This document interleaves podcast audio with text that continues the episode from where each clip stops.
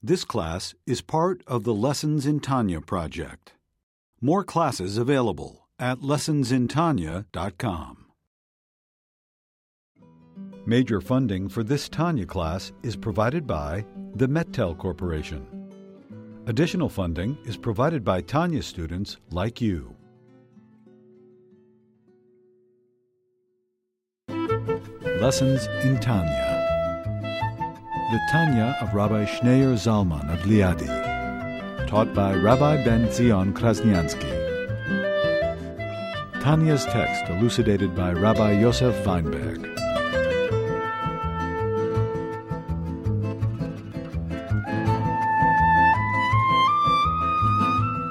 bottom of page 381. And this is the meaning of the statement of Sefer Yesarah regarding the 10 Sepharot. The beginning is wedged in their end. In the scheme of the Sepharot, the very beginning is signifying a level that transcends even the head, is to be found in the culmination of the series to an even greater extent than in the head. Sephara of Chachma is variously termed the head. And the phrase is usually understood to mean the beginning of wisdom, but can also mean Chochmah is first. Malchut is the last of the Sephara of Keter, which transcends the Sephara of Chochmah, is termed the beginning. This beginning then, which is called Keter, is wedged and is even more to be found in the end, Malchut, than in the other Sephara, even Chochmah. There's the first, which is the head,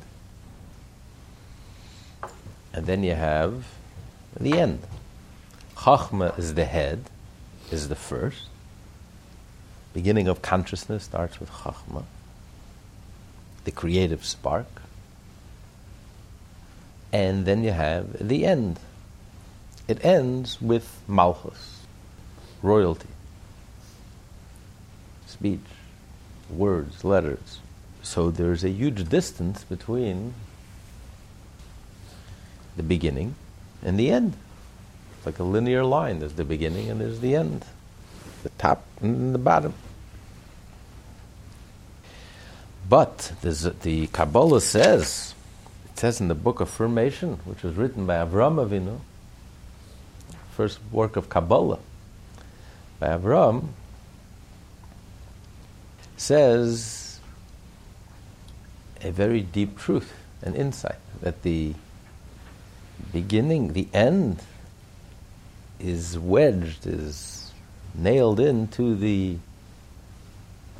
beginning, and the beginning is wedged to the, nailed into the end. What is the beginning? The beginning refers to something that even precedes the first. The first is the head. Reishis Chachma. Reish Chachma is the head. That's where the brains are, the head. What's on top of Chachma? What's on top of the head? What goes on top of the head? Yeah. Crown. Crown. Keter. Keter is on top of the head. Above the head. So the crown is connected to the end. Last week we learned that the kingdom, leadership, is the end. The very end. Most external. The king doesn't add anything to the king. You're a leader, you're not a leader, you don't grow an extra finger, the same brains you had before you'll have after. It's not, whatever's going on internally, nothing changes. The king is head and shoulders above everyone else as an individual. This is completely external to the king, to be a leader, to be coronated as king, to be a leader, which is completely outside of him. It's not something he finds inside himself. It's not like his own brains and his own mind and his own heart and his own sensitivities and feelings. It's something that the people choose him and crown him as their king, as their sovereign. It was completely external to the person. Just like speech is completely external to the person. You don't need speech for yourself. You're alone, you don't need speech. It doesn't add anything, it means nothing, it signifies nothing. It's completely external. It begins with the person outside of you. Words and letters. Words and letters are just lifeless. They're just words and letters. They're just vehicles that contain what you put inside of it. An idea, a concept, a feeling, an emotion. But on their own right, they're just vessels ready to receive. Formless, shapeless, whatever you're just ready to receive and to convey, to communicate. Just transportation vehicles. Whatever you put inside, they're going to move along.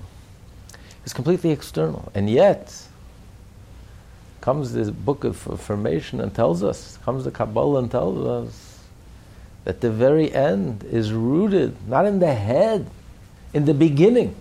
That's even greater than the head.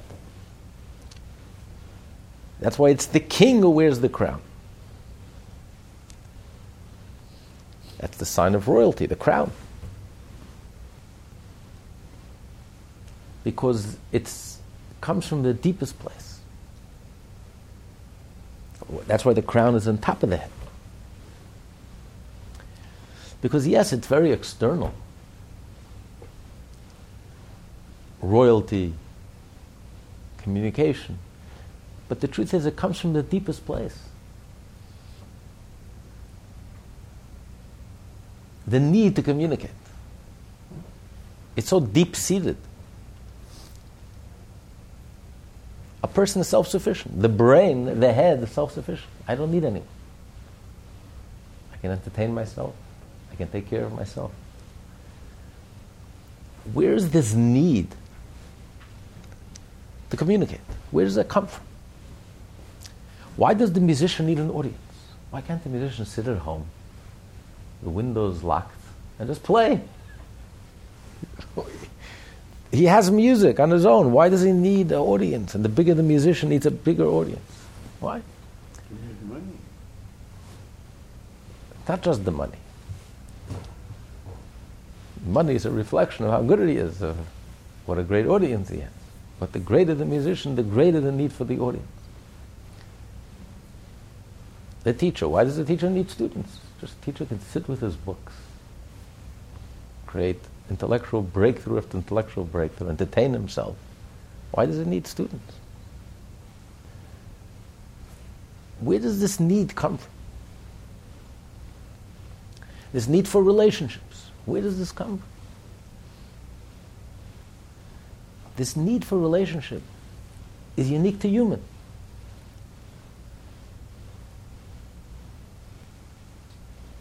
Animals don't have that type of relationship. There's a deep-seated need for relationship.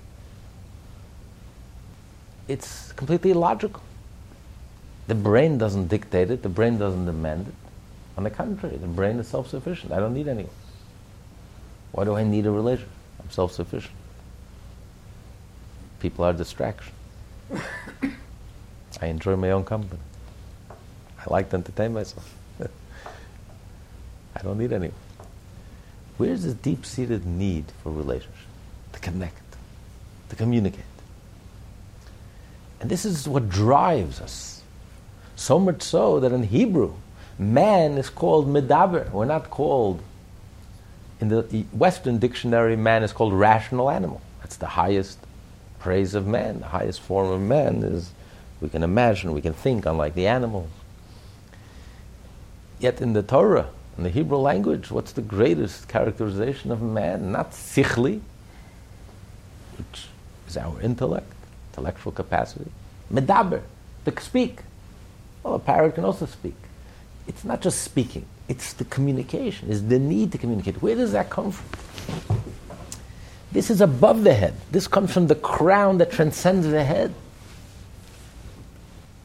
It's my ability to transcend myself. It touches on something transcendent. The end reaches so deep. Not only it reaches the beginning, it surpasses the beginning. It reaches into the crown that's above the head, that transcends the head. it expresses something that's infinite. The whole Hishtalshalut, beginning with wisdom all the way from the head to the toe, that's linear. It's one level, diminishing to the next level, descending to the next level, to the next level. And there's a huge distance from the head to the bottom, tip of the toe. But when you say the head, when you say the beginning, you're talking about the beginning that transcends the head. You're talking about the crown that transcends the head. Because this ability to be king, this need to be king, this need to speak, to communicate, this is so deep-seated, it transcends the head. It's the crown that hovers over the head. Because it's infinite. It's an expression of something that's infinite. The fact that, yes, it is something completely external, but it reflects something so deep. It reflects that I'm not finite and I'm not limited. I'm not compartmentalized. There's something within me that's truly limitless, that can really connect with something outside of myself. And that's why speech, communication, is so powerful. When you put a concept into words, it's magnified 1,000-fold. It's not just, it's disproportionate. It's explosive. The fountains of wisdom open up. As the Talmud says, I learned a lot from my teachers, more from my colleagues, and even the most I learned from my students, because when you have to communicate, the fountains open up and your mind is able to understand things that you would never, ever in a million years able to understand sitting alone and just contemplating, reflecting, meditating. That's the power of speech, the power of communication, because it touches the crown. It touches something infinite. It touches something divine, something godly, something transcendent. So don't be fooled. It may look to be at the end and the tip and the bottom. But the truth is, it's rooted and it's wedged at the beginning. That precedes the head, the crown. That's why it's called the crown. So the crown is connected to the end, to the malchut. And as we learned last week, that's what triggers the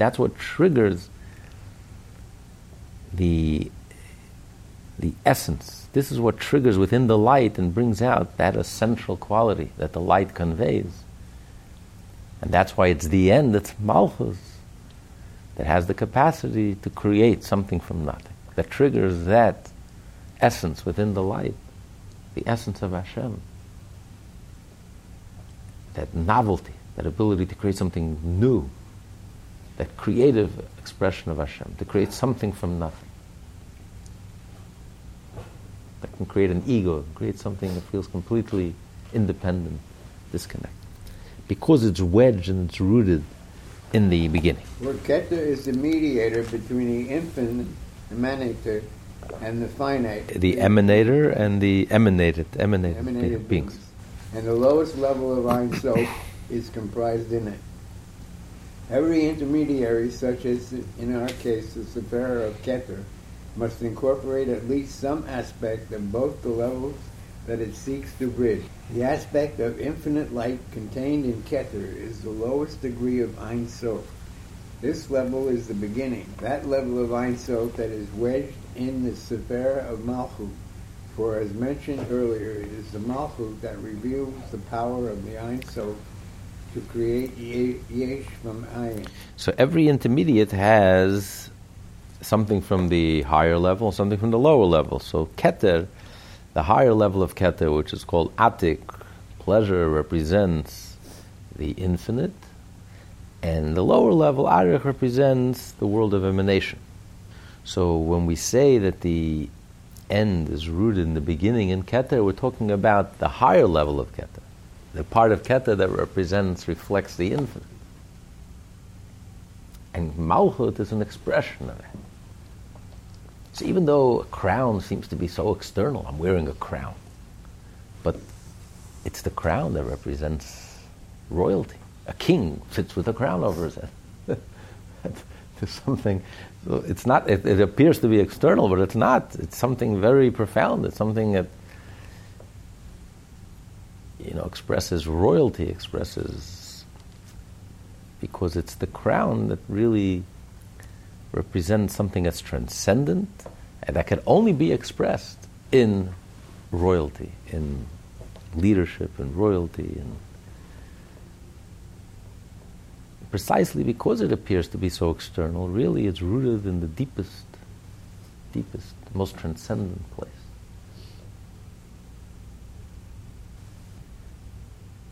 Where the king is not limited to himself, where he's able to connect with something outside of himself.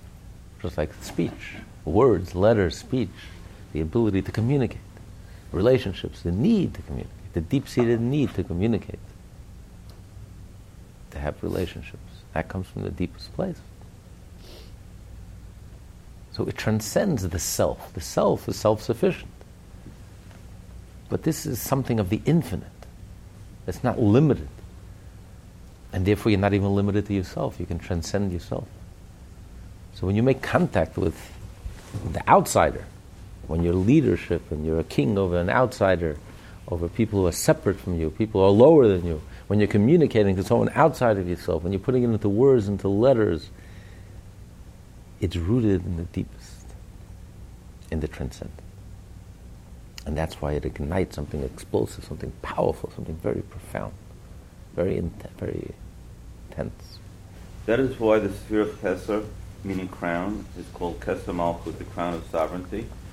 As stated in the introductory passage to Tikkuni Zohar, which begins with Patach Eliyahu, supernal Keser is Keter Malchut, for a crown is only for a king, i.e. the prime function of the sphere of Keser is to draw down the infinite Ein Sof light contained within it into the level of Malchut.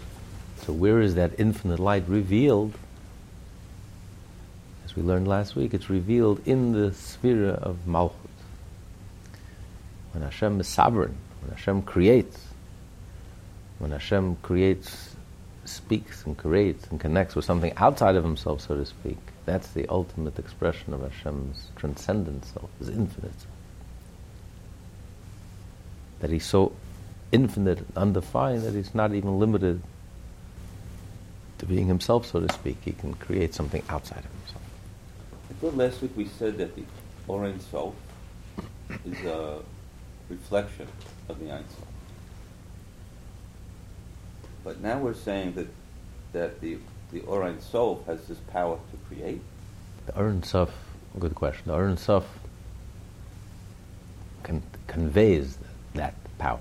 Only the essence of Hashem has the power to create.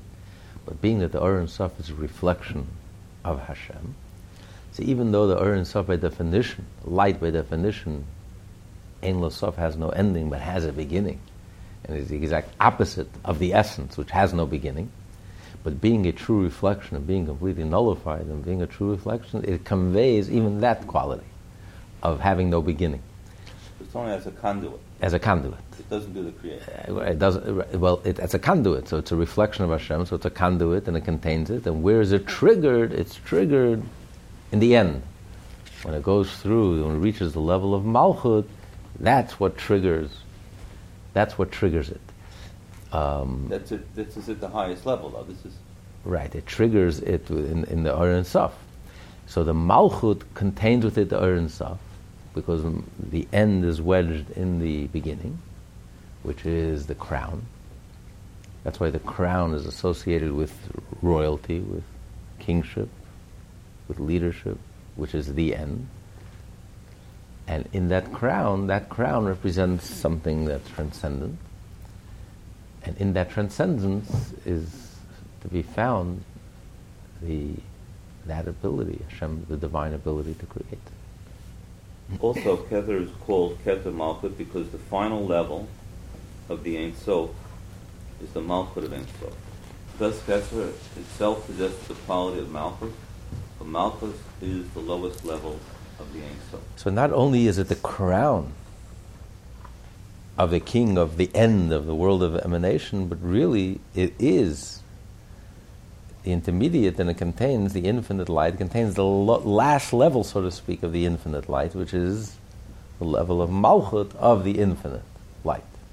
So it itself is also an expression of the attribute of Malchut, of royalty. Because, you know, as the Rebbe said in the Maimer, tonight is Yud Shvat, tonight is the yahrzeit of the previous Lubavitcher Rebbe, and the day that the Rebbe became Rebbe, he assumed the leadership. And in the first Hasidic discourse, which he said on the 10th of Shvat, actually the night, which would be the equivalent of tomorrow night, assuming the leadership, so he explains that in every level, there's a Malchut in every level. Malchut represents the Shechina, the revelation. So in every level, the lowest, the end of that level, the revelation of that level, the communication of that level, the level of speech, the level, that's called the Malchus, that's called the Shechina. So in comparison to the infinite light, there's the level of Shechina, which is the attribute of royalty within the infinite light that precedes the Tzimtzum. In the world of emanation, Malchut is the very end of the world of emanation. And Keter is the crown. That's above the head, above wisdom, divine wisdom, supernal wisdom.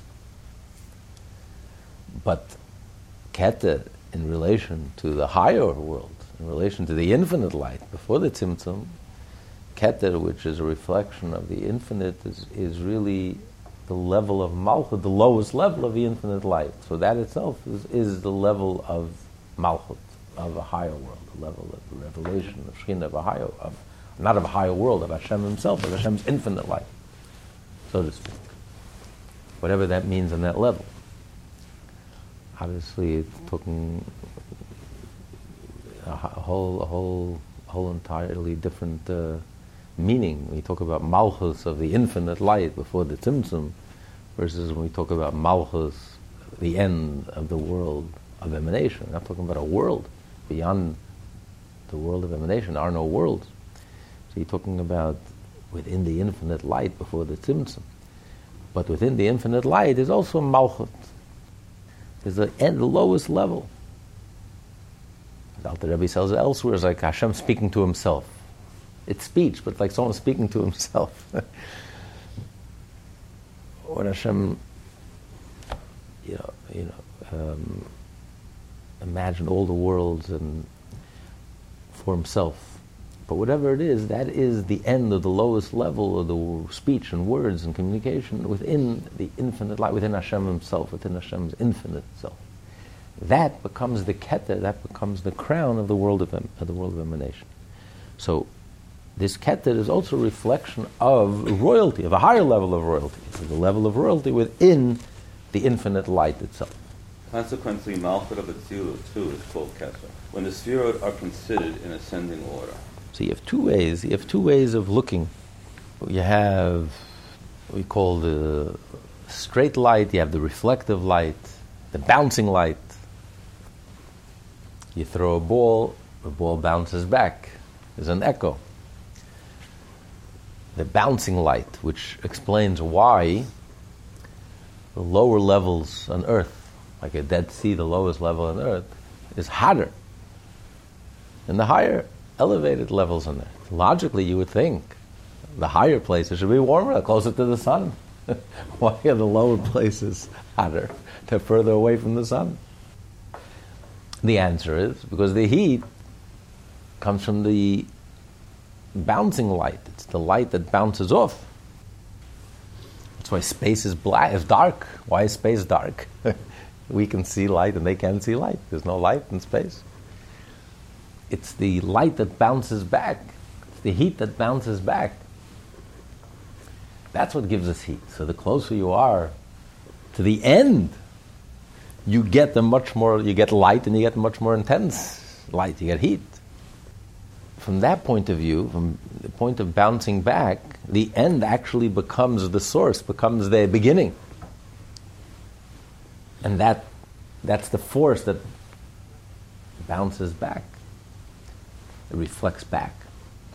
So in that sense, Malchus is the end, but that becomes the beginning. That's the force. When you hit the end, that's when it comes right back in full force. So when you reach the end, that point becomes the beginning of the bounce. Bounces back. So the Malchus becomes the Keter, becomes the crown, becomes the source. From this perspective, looking upward, Malchus, the lowest sephira, is termed Keser in relation to the higher sephira. This is so because Malchus is the primary receptor for the downflow of Keser, which then illuminates the higher sephira by means of Or Choza, reflected light, like a beam of light that travels earthward through space, strikes the surface, and rebounds with renewed intensity. The above concerns the ability of Malchus to manifest the power of Ein Sof in creating Yesh from Ayin, and to enable created beings to perceive themselves as entities distinct from their creator. For this very reason, however, this creative ability cannot be considered a revelatory aspect of the Ein Sof light. Rather, it demonstrates its capacity to conceal. The Alter Rebbe therefore now goes on to discuss ways in which Malchut serves to reveal this light. Souls, for example, though divine, descend nevertheless within the limitations of created beings. By virtue of its revelatory aspect, Malchut is called Alma De'Itgalia, the manifest world. But through the sphere of Malchut, the Ein Sof light is revealed within the worlds.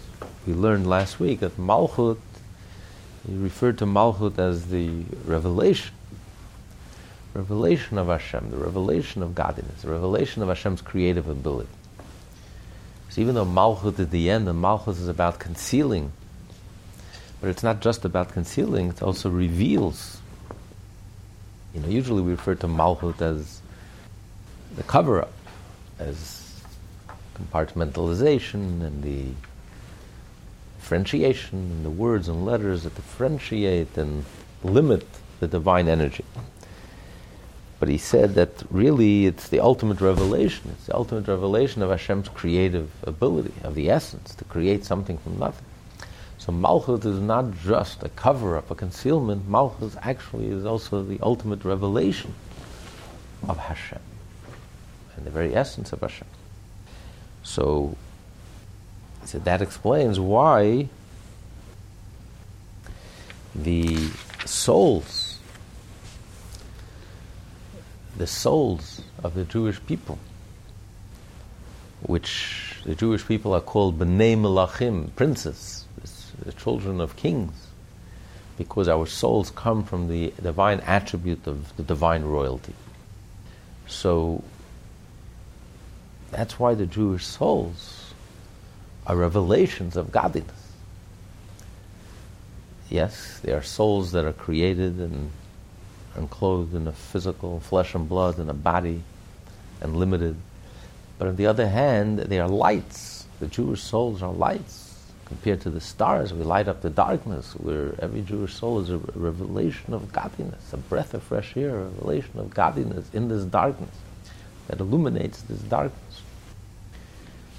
And that's why it's called a birth. It's a revelation. A birth is a revelation. A birth is an expression of something infinite. The ability to give birth, the ability to create something that will outlive you and outlast you, and something that's eternal. This is a revelation. So yes, Malchus is the source of all created beings, including the souls that are created. But it's not just a concealment, it's actually a revelation. It's a birth, a revelation of godliness, an opening. That's the definition of birth. There's an opening of the womb and a revelation. a revelation of godliness. This is especially so since through Malchut, the creation of souls take place, enabling them to be Yesh and separate entities in the world of Bria, and notwithstanding their becoming a Yesh, they will retain their aspect of godliness. While yet in Atzilut, souls have no sense of being a Yesh, since they are entirely nullified to godliness. Upon entering the world of Bria, however, they perceive themselves as being distinct and substantive creatures. Notwithstanding this, they remain godly entities and draw down godliness within the worlds. This derivation of souls from Malchut is termed Leida, birth, a process that requires the intervention of a higher power emanating from the Ein Sof, like the splitting of the Red Sea, which, as stated in the Zohar, depended on Atik. Atik, related to Ne'etak, implying removal, and separation from the created world is the inner, i.e. higher level of Keter, whose outer, i.e. the lower level, is termed Arich. Atik is the final degree of the Ein Sof. Arich is the source and root of emanated beings. The Kabbalah teaches that the birth of souls is comparable to the splitting of the Red Sea, and like it, requires the power of the Ein Sof as found in Atik. The Alter Rebbe now explains that the infinite power is needed not only for the birth of the souls, but for their gestation as well. So all of creation is really, it's a godly act. All of creation, creating something from nothing, is a purely divine, miraculous act. But creation, by definition, the world, by definition, is called olam. It comes from the word helem. Godliness is hidden and concealed. You don't see, you don't sense. Completely hidden and concealed. It blocks, it hides. But then you have a miracle, a splitting of the sea, which is not natural, where what's formerly hidden, submerged underwater, now suddenly becomes overt, obvious, self-evident, transparent, tangible. Where godliness becomes tangible. That's a miracle. That comes as a result, the greatest miracle in the Torah, that comes as a result of a divine revelation.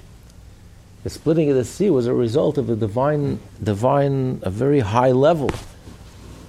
As we just read today, today's Torah portion, that's what we're reading by divine providence. Parshat B'Shalach, that there was an eastern wind. Ruach Kadim. Ruach Kadim means a revelation that comes from Hashem, who's Kadim, who's first, who precedes everything, who's the ultimate reality. So there was a revelation of godliness that caused the splitting of the sea, that what's formerly hidden should be completely revealed and overt. And the same is with the birth of the Jewish soul. The birth of the Jewish soul,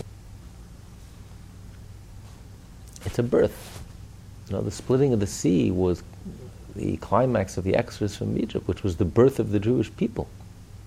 It was giving birth, bringing into this world a new people, a different type of people, not just another nation. God didn't need another seat in the UN. It's a different type of nation, a godly nation, a holy nation, different type of,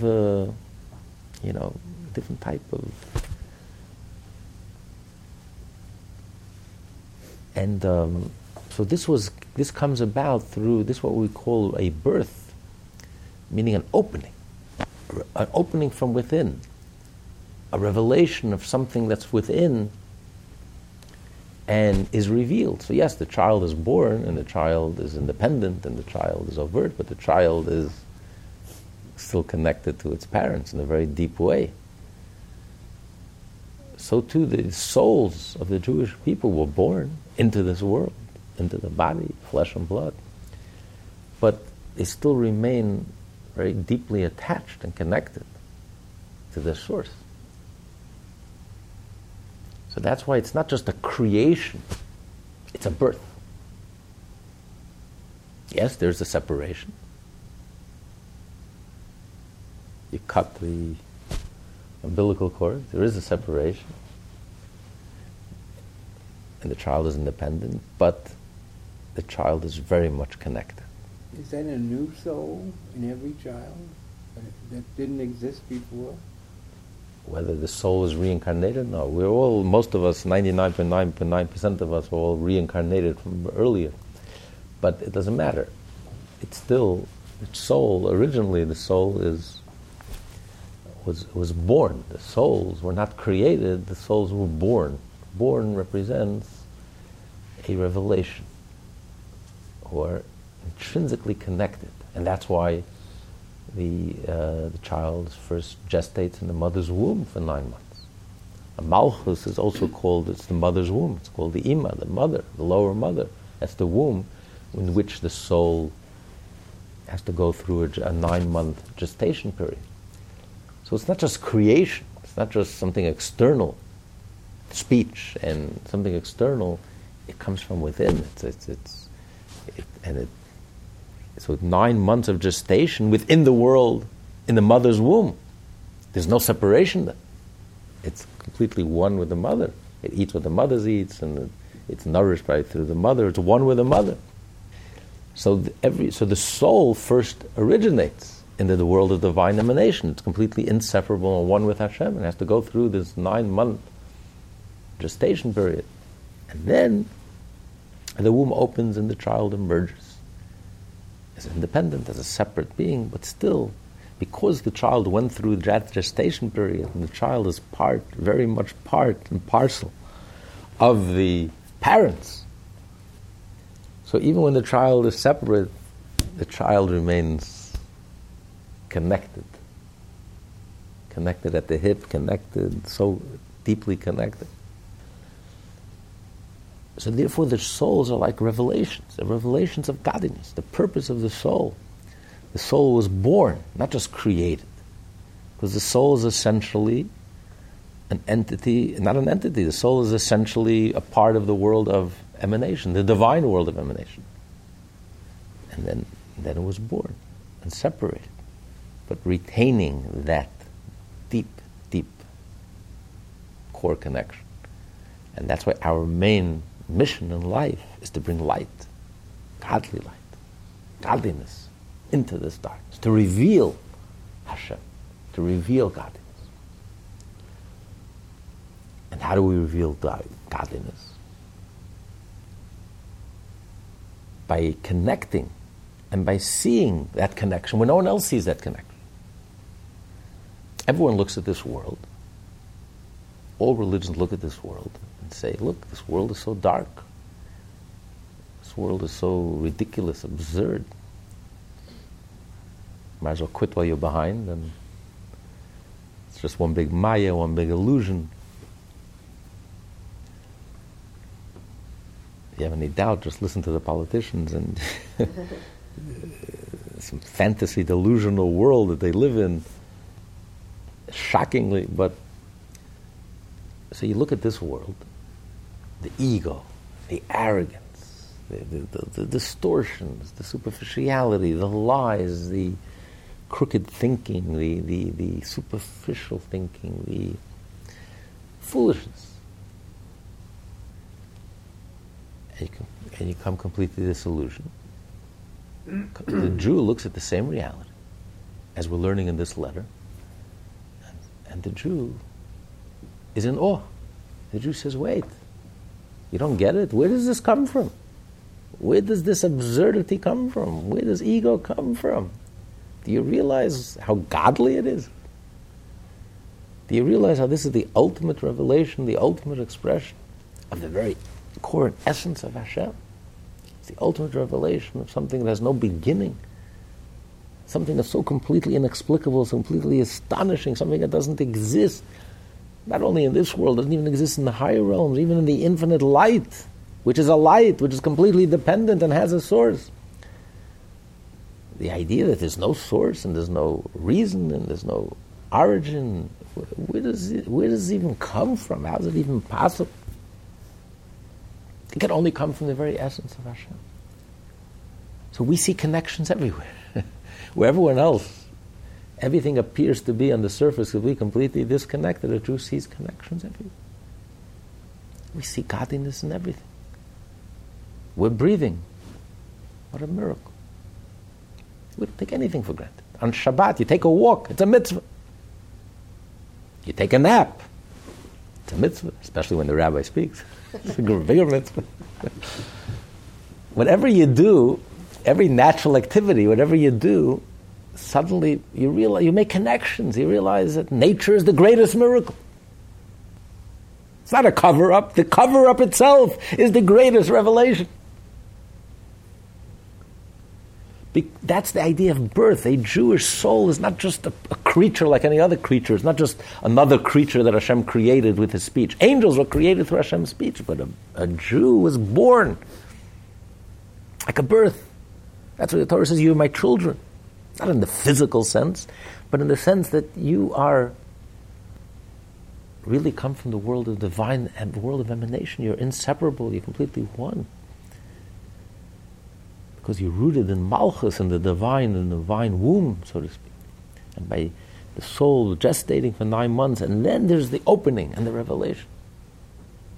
Yes, the separation, but a child is connected and sees connections everywhere. In the smallest thing, the seemingly insignificant thing, a Jew sees a connection to Hashem. In the tiniest drop, we see the whole sun is reflected in the tiniest drop, just like it's reflected in the whole entire ocean. In the tiniest, seemingly insignificant detail, a Jew sees Hashem. Every detail of our lives, we see Hashem. Every aspect of our life. Every moment of our life. Every breath we take. 24/7. So it's like that paradox. We're part of the world. We're very much flesh and blood. Very much down to earth, very much grounded. But on the other hand, we're connected. No one else sees connections. And to us, it's like so clear. We don't understand why no one else sees it. You don't see Hashem, we don't see. That's why a Jew says, you ask a Jew, every second word, Baruch Hashem, thank God this, and thank God that, and thank God. It's so much part of our language. We see the connections everywhere. Our health, our success, everything we have, we see Hashem. And no one knows what we're talking about. And to us it's so clear, it's so crystal clear, it's so obvious, it's so... That's what distinguishes. The Jew is not created, the Jew is born. That's the significance of the birth of the soul. This is a revelation. Like the splitting of the sea, it's a revelation. It's transforming the concealment into a revelation. Also, the whole growth of the soul throughout the 7 months from the union of Shmini Atzeret until the birth of the 7th day of Pesach. It is taught in Kabbalah that the union that conceives souls takes place on Shmini Atzeret, while the birth of souls takes place on the 7th day of Pesach, at the time of the crossing of the Red Sea. So that's why we dance, in Shmini Atzeret in Israel. That's their Simchas Torah. We have Simchas Torah the next day, but we dance on Simchas Torah and Shmini Atzeret. It's such a joyful day because, in our customs, even here we dance on Shmini Atzeret as well, because the high holiday is a time that we recreate the marriage, the relationship between the Jewish people and Hashem. And it all reaches a climax with Simchas Torah. Because the marriage, what's the climax of the marriage? It begins with the courting and the dating, and then the proposition, and then the acceptance of the proposition, and then the chuppah, and then the wedding celebration and the wedding feast. But what's the climax? The moment of intimacy, when the husband and wife are alone, that's when the wedding really begins. That's called Simchas Torah. That's why a Jew in Simchas Torah physically dances with the Torah. You become intimate with Hashem as an intimacy. Every fiber of our being, every bone in our body become completely one with Hashem. And that gives birth to Bereishis bara, to a brand new world. When the Jew and Hashem are one, we give birth. So this is the conception. That's why that's the moment of conception. And then, it's a 7 month later, but depends how you count it. You count a little of the month of Tishrei, right? Then you have Cheshvan. So that counts for a whole month. You have Cheshvan, Kislev, Teves, Shvat, Adar, and Nisan. Till the splitting of the sea, the Shvi'i Shel Pesach, which is the 21st of the month of Nisan. So that's like 7 months. It's not complete 7 months, but it's a little of this month, and a little in the beginning, a little at the end, and you have 5 complete months. So together that's 7 months. So it's a quick birth, not premature, but quick birth, 7 months, and that's the birth. That's the splitting of the sea. That's the birth of the soul. That's the result of the conception, of the conceiving, as a result of the intimacy that took place in Shmini Atzeret. And then the birth of the soul, which is a revelation. The womb opens up and there's a revelation. The child is born. The birth of a child is the ultimate revelation, because it's something infinite. The idea that we who are finite can give birth, could create something that's really infinite, because the child gives birth in turn, and it goes on and on forever and ever. Well, like a link in a chain that goes on and on forever and ever. That we're part of this eternal dance, that we're part of eternity, and we have the ability to convey that eternity, a link in that eternity, and to convey and to pass on that eternity, to be transmitted forever and ever to the end of. This is a revelation of the infinite, this revelation of godliness. And again, the Jew sees in something that seems to be so ordinary, you know, okay, giving birth, having a child, I mean, that's what happens, that's what people do, that's what everyone does. And yet, when you're connected, you see in that, you see how godly it is, how infinite it is, how astonishing it is, how incredible, astounding, mind-boggling, that we who are finite have that ability, the God-given ability to, especially the women, Malchut, feminine, have that ability to, by receiving and then allowing the child to develop, to gestate and to develop in the mother's womb, and then to give birth to this child. This is an astounding revelation of something greater, of something transcendent, of something infinite in this world. And that's something you don't have in the upper world. You only have it in this world. So this is all part of that revelation, that godly revelation that takes place on the 7th day of Pesach, which is the birth, the splitting of the sea and the birth, and that revelation of godliness, which, as a result, was expressed in the splitting of the sea, in the miracle of the splitting of the sea, which was a consequence, a symptom of this intense revelation of godliness that took place on that day, and that takes place every year on that day.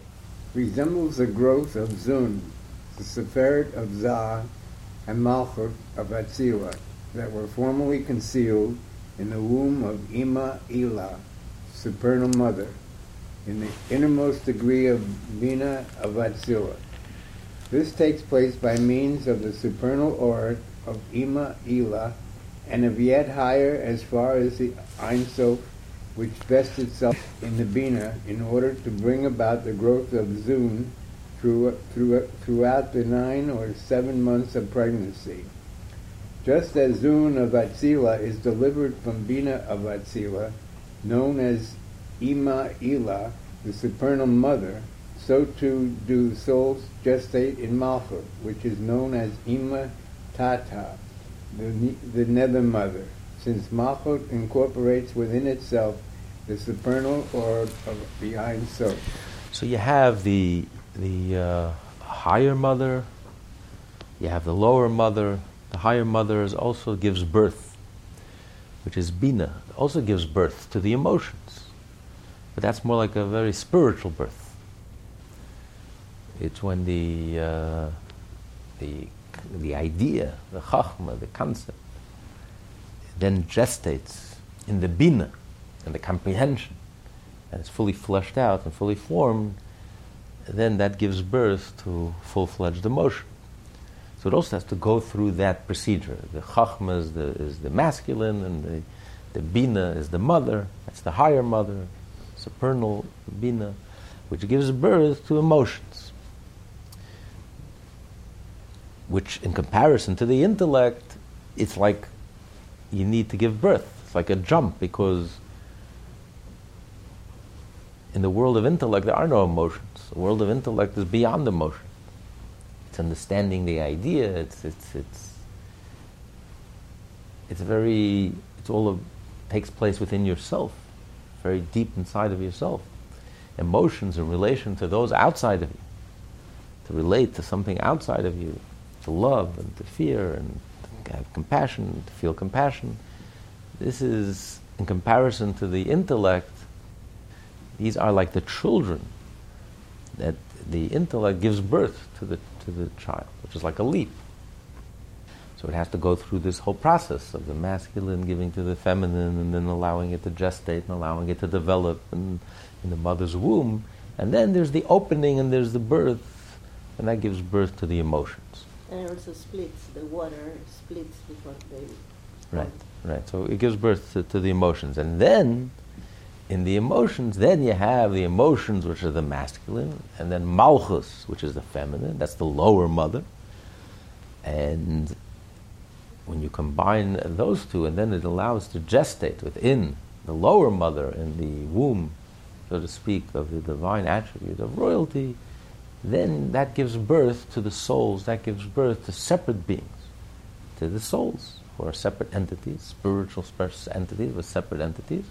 But nevertheless, they are children and princes and remain connected.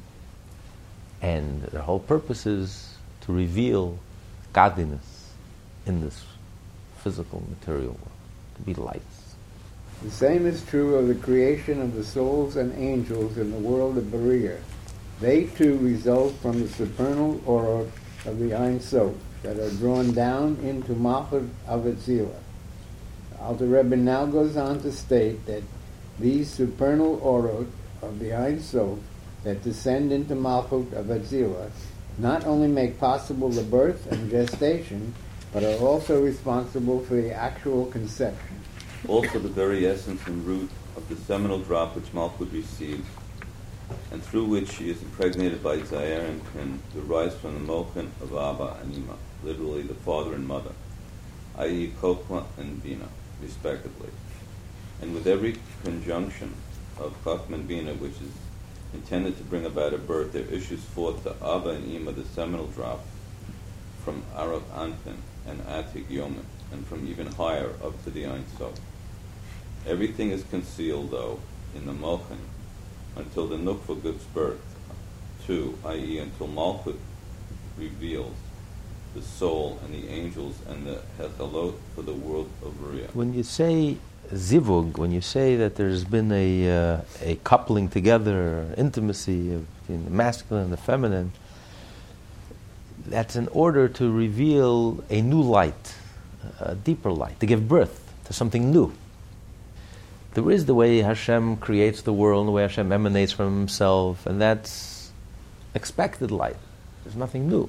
But whenever you want to draw down something new, like giving birth, you're drawing down something new. So you need a new infusion of energy.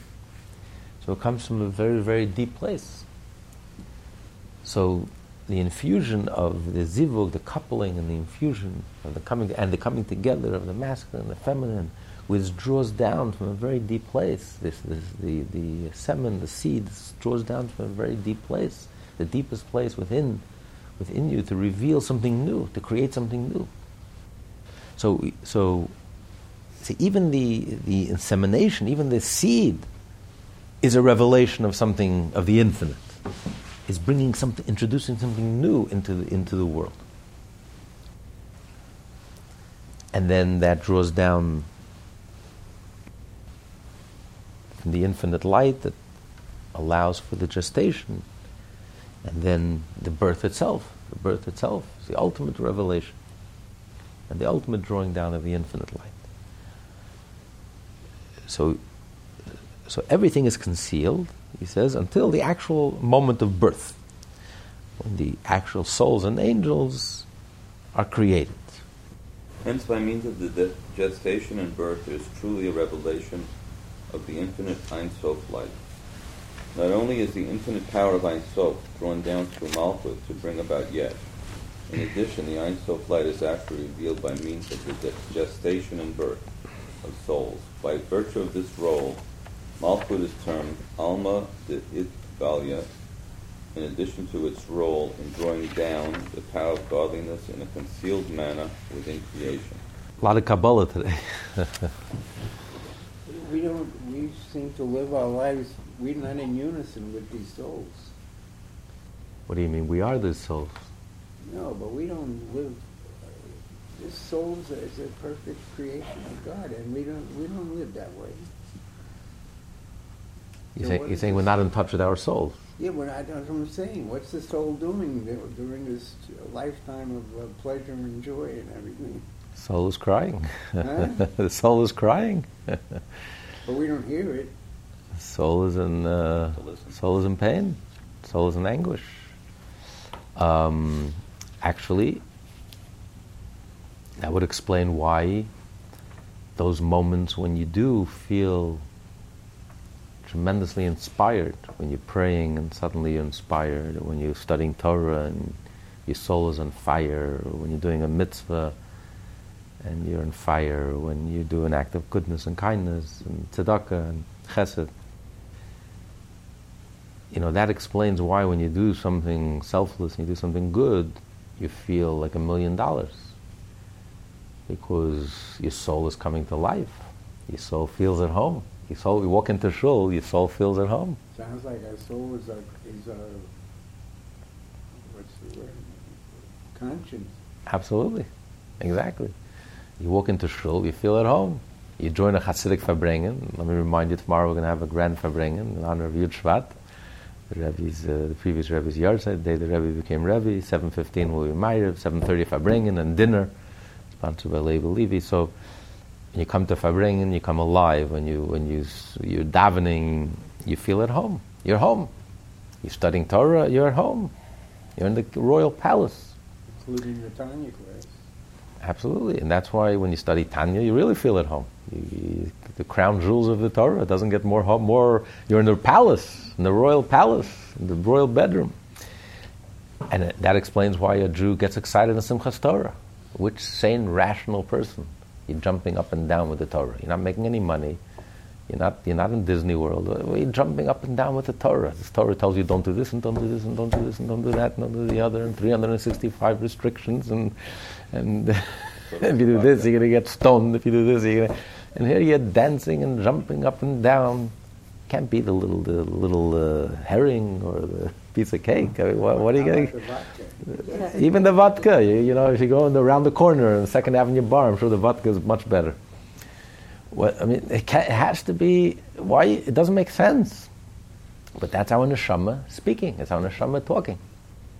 That is who we are. We just forget. We're forgetful. We have Alzheimer's. We forget. We get distracted. Our egos, we get distracted, we get carried away, we forget. But the moment you have an opportunity to connect, you come alive, you feel energized, you feel rejuvenated. So the soul is there, and the soul has a life of its own. Don't think for a moment that the superficial life that we claim as our own is our real life. It's our most superficial self. many times foolish self, this foolish persona that we create and we think that this is me. Nothing could be further than the truth. It's not who you are. You're deluding yourself into thinking that this is who you are. You're not fooling anyone. It's not who you are.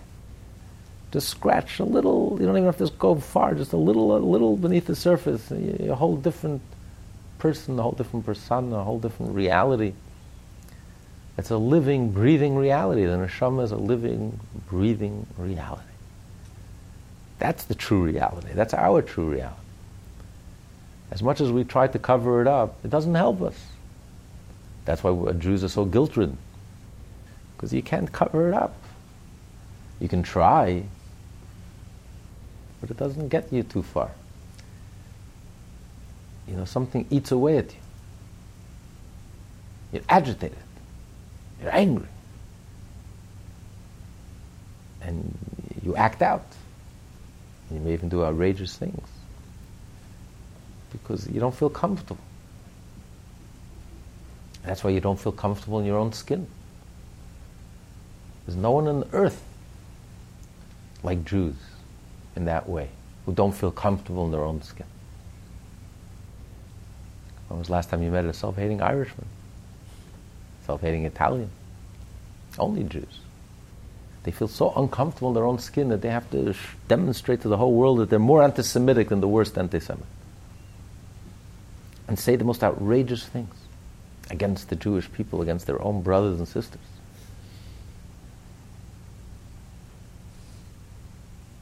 As the Jewish ambassador just spoken today or yesterday, it's outrageous blood libels. This would make Hitler proud, the type of lies and blood libels against the Jewish people coming from a Jew, so to speak, an Orthodox Jew. Which ambassador? Doesn't matter. To Israel. So this is only someone who's so uncomfortable in his own skin, who has to go out of his way, bend over backwards to hang out with the wrong crowd, and to show the whole world that we can be more Jew-hating than the rest of the world, and we can attack and accuse and besmirch and the Jew more than anyone else. But this is uniquely Jewish, so it's all that Jewish soul. The Jewish soul is so alive, it has a life of its own. It's not going anywhere. As much as we try to drown it out, it's helpless. It doesn't work. There's nothing we can do. And on the contrary, deep down it just becomes more intense, it becomes stronger and stronger. That's why you have this phenomenon of hundreds of thousands of young Jews who, due to no fault of their own, have been cut off from anything Jewish for 3 generations, and they've found their come back home. They've found their Judaism with a vengeance. And where did this come from? You were cut off for 3 generations. You were intermarried. You were cut off. You had no idea, no clue.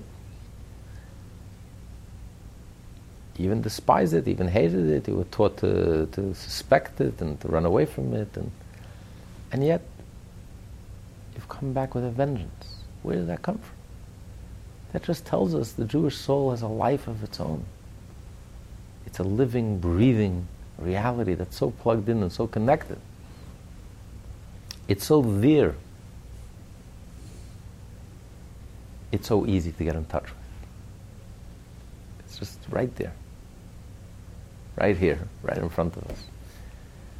And there's nothing that would make us happy. There's nothing that would make us whole and complete. But there's only one thing you need to do. You got to get your ego out of the way. That's the spoiler. That spoils everything. All it takes is to put one little finger in front of your eyes and you block out the whole world. This beautiful world is right in front of you. Suddenly you become blind, deaf, and dumb. And the world becomes a very dark place, very quickly. Sounds like Hashem didn't create the ego. We created the ego. Well, Hashem did create the ego, but ego could be a very powerful tool. But when you take ego and face value, then it just creates darkness. But the good news is, it's just as easy as it is to block out the whole world, it's easy to remove that finger. You just have to remove that finger. And in one instant, everything is revealed to you. It's all clear. It's right there. Right in front of you. You don't have to go far. You don't have to go anywhere. Just remove the blinder. That's up to us. That's where our freedom of choice comes in. That's how Hashem waits for us. That we have to do. That He's not going to do for us. He could. But He's waiting for us. You know, yes, He could split the Hudson, He could split the East River for us. I'm sure that would be very dramatic. But now He's waiting for us to remove the blinders. That's what He did with the 10 plagues in Egypt. It wasn't just to beat them into submission. Could have fast-forwarded and started with the 10th and last plague. It was to educate, to reveal, to remove the blinders. For then and forever. He made a one-time demonstration. He says, I'm not going to do this every year. I'm going to do this one time. Pay attention. Learn the lesson. Get the message. And now I want you to remove your own blinders. It's so much more meaningful and more permanent, more everlasting, if we do it and we choose to do it on our own. And with everything that we know today in science and physics, it's so easy to remove the blinders and to see the godly and the miraculous and the astonishing and astounding reality we call nature, existence, and to see Hashem. So the neshama is neshama. We're wearing the neshama in our sleeves. Neshama is so accessible today. That's why society has to get louder and louder. The music has to get louder and louder. People have to completely drug themselves out, numb themselves out. 500 channels and nothing to watch. Because if you stopped for one moment, if you were silent just for one moment, you couldn't help but sense godliness, sense the truth. It's so self-evident, it's so obvious, it's so tangible, it's right in front of our eyes. It's an effort to wear those blinders today. You really have to make a big, big, big, giant effort to put on those blinders and to pretend that there's nothing godly and miraculous and astonishing about all of this. You really have to work very hard. It takes an inordinate amount of energy to maintain this distortion. Just stop working so hard.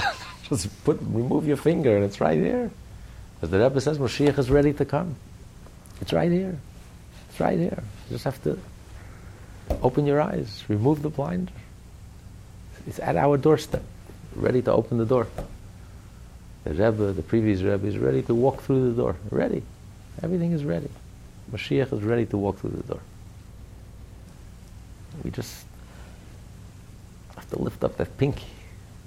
That's all that's being asked of us.